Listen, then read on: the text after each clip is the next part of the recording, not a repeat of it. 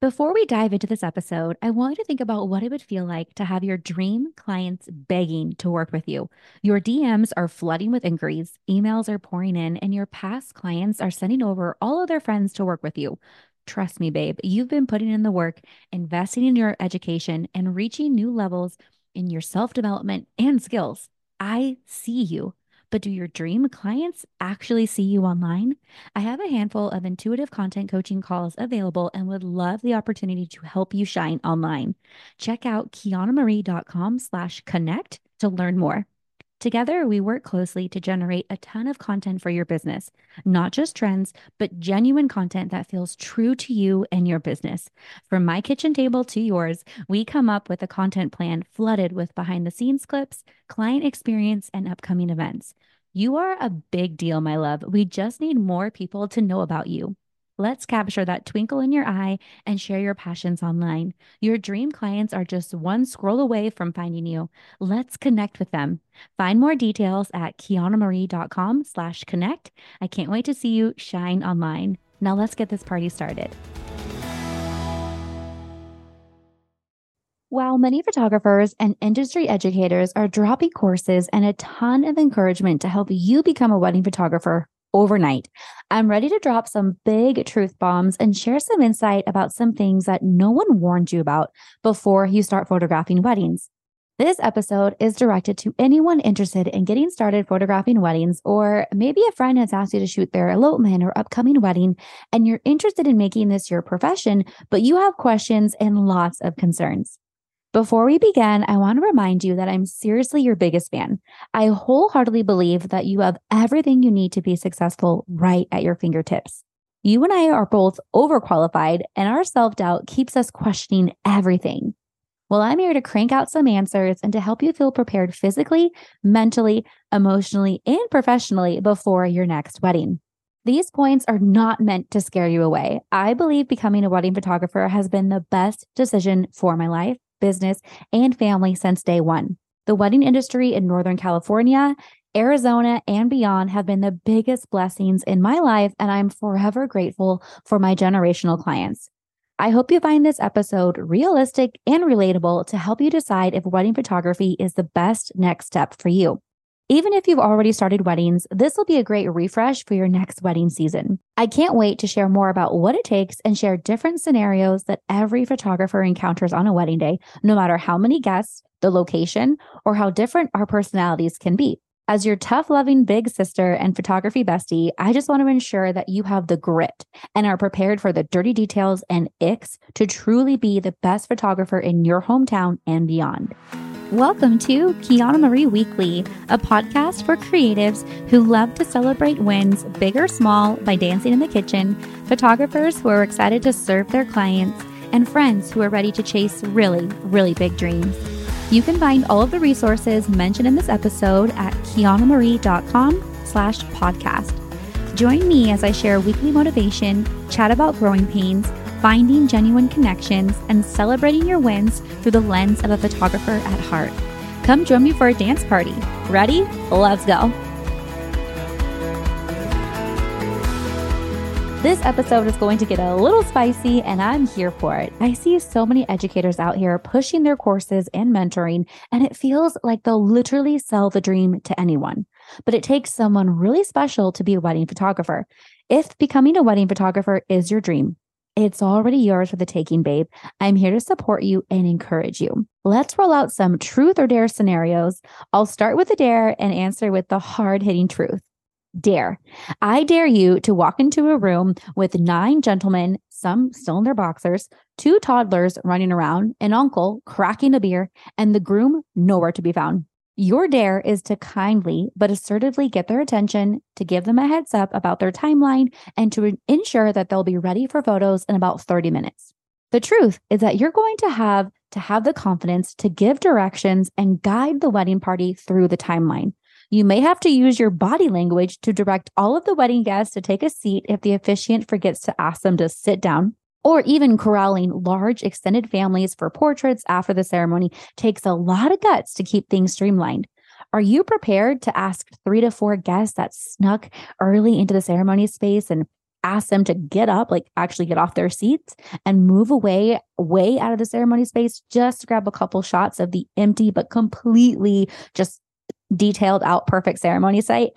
That's awkward and kind of scary. Are you prepared to do that? After over 15 years photographing weddings, I can honestly say that I've only raised my voice twice on a wedding day. And that was once screaming at my second shooter while I was on the dock in Lake Tahoe with my couple. And I was trying to get her attention to go run and grab the veil during cocktail hour. And then another time I was screaming was actually I was raising my voice because I was trying to prevent a wedding guest from getting a run over and smushed by a catering van. So literally I was trying to yell to both of them, one stop, stop, stop. And then of course the person who's about to get ran over to get out of the way. So that's literally the only time that I've ever raised my voice at weddings. Many photographers will say that they don't mind being the bad guy and raising their voice. Oh, just no problem. I'll be the one to make a whole bunch of noise and to get everybody's attention. You better listen to me. I don't mind being the bad guy. But personally, I just believe it's not necessary. Do you have what it takes to command the room with your voice, presence, and assertiveness in a very kind and genuine manner? This episode of the Quianna Marie Weekly podcast is sponsored by Book More Weddings, your guide to creating content at your next wedding to help you book your next wedding. You're already doing the work, babe. Just share it online. Grab the free guide in the show notes or tap the link on my Instagram bio. Book more weddings before your next wedding. I know you're amazing. Your family loves you, and your past clients are raving about you. It's time to shine online. Grab that guide today. Truth. Are you prepared to save the day if the shutter on your camera just stops working?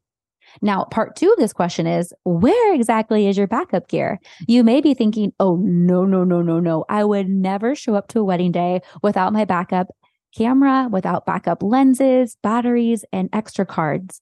Let's say you're in the middle of a ceremony and all of a sudden your camera craps out on you. It just dies. The shutter's not working. It won't turn on. It just won't take a photo. Where exactly is your backup camera? Are you sporting a dueling camera situation so you just keep shooting? Or is your backup camera under the DJ booth without cards ready to roll? Having backup gear and investing in the best equipment you can afford is the best way to ensure your client's day is covered to the best of your ability. Okay, ready? Let's keep rolling with these truth or dares. These are so fun. Dare. I dare you to tell the bride that it's time for the first look, but she refuses because it's too windy and she doesn't want to wreck her hair or makeup before the wedding. This is a hard truth about wedding photographers and vendors in general. Sometimes we have to make fast decisions that best serve our clients with any given scenario. Having the ability to think on the fly and to solve problems that you never anticipated will set you apart from the pros to the Joe Schmoes.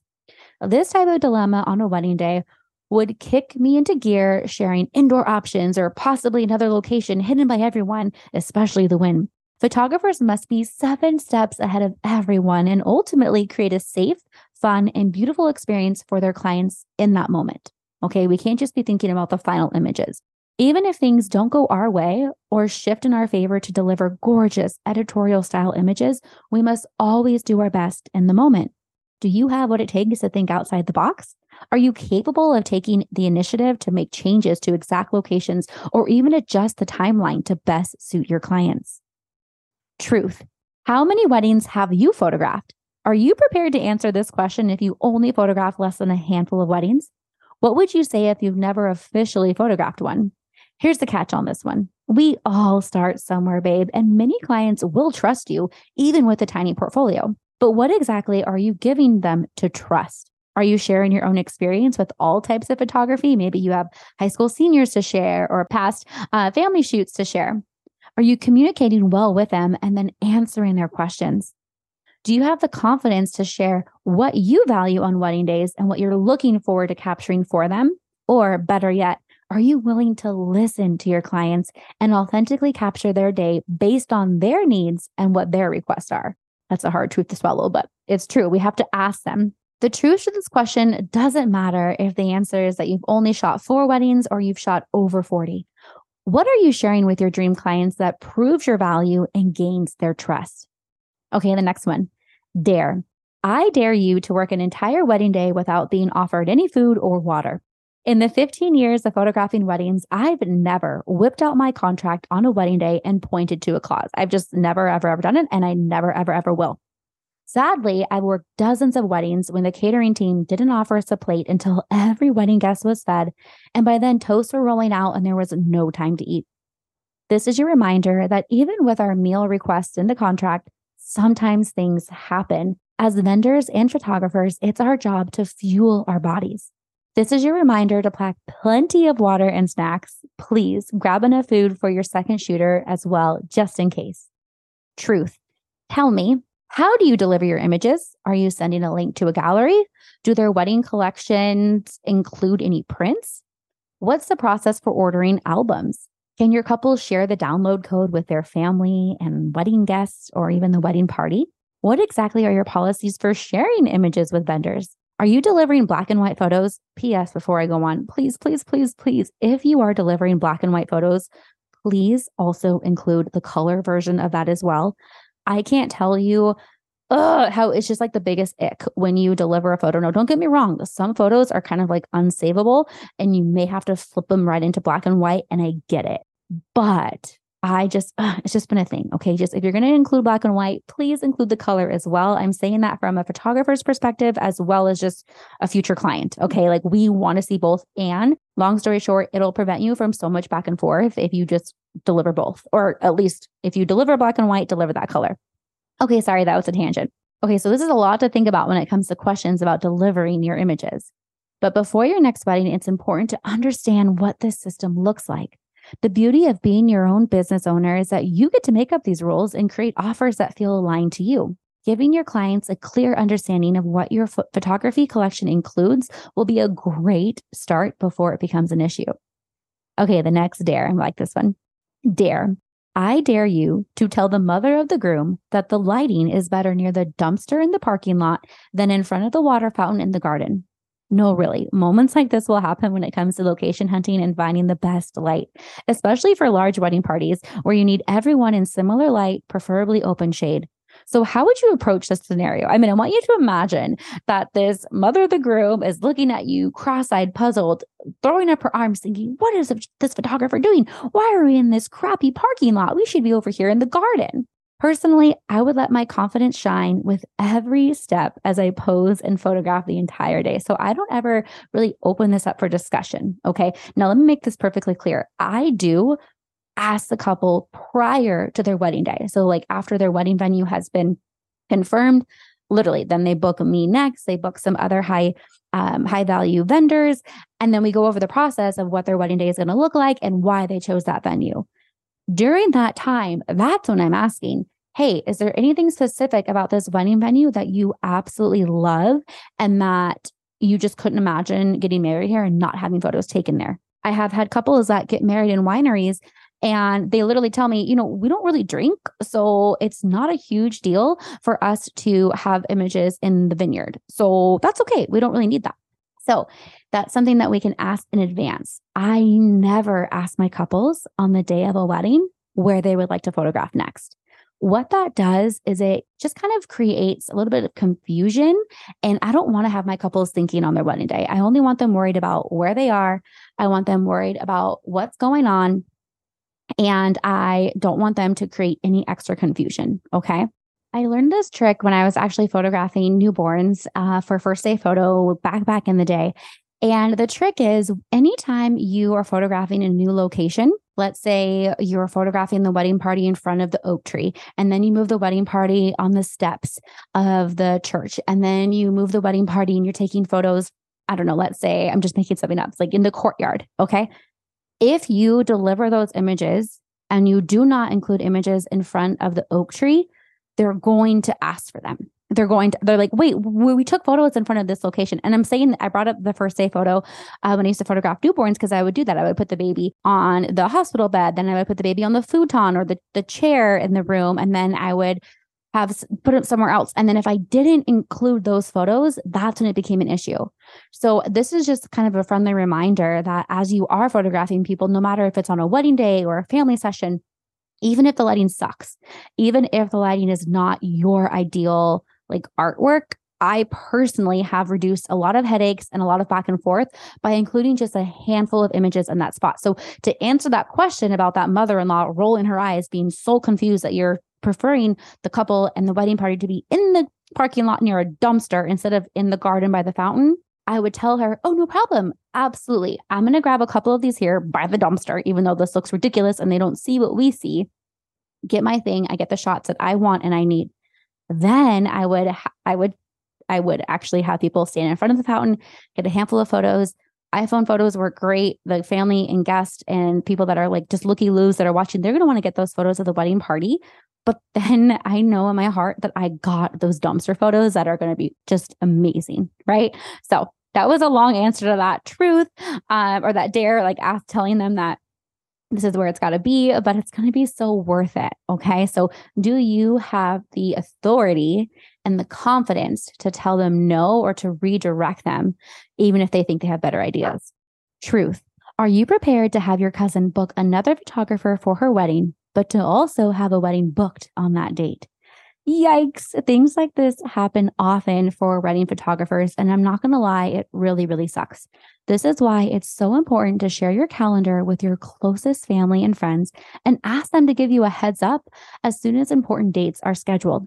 I've missed a handful of really important graduations, baptisms, family camping trips, and weekends with friends because of weddings. It's a sacrifice, but also a gentle reminder to add a clause in your contract that an associate lead photographer may cover the wedding in case of an emergency.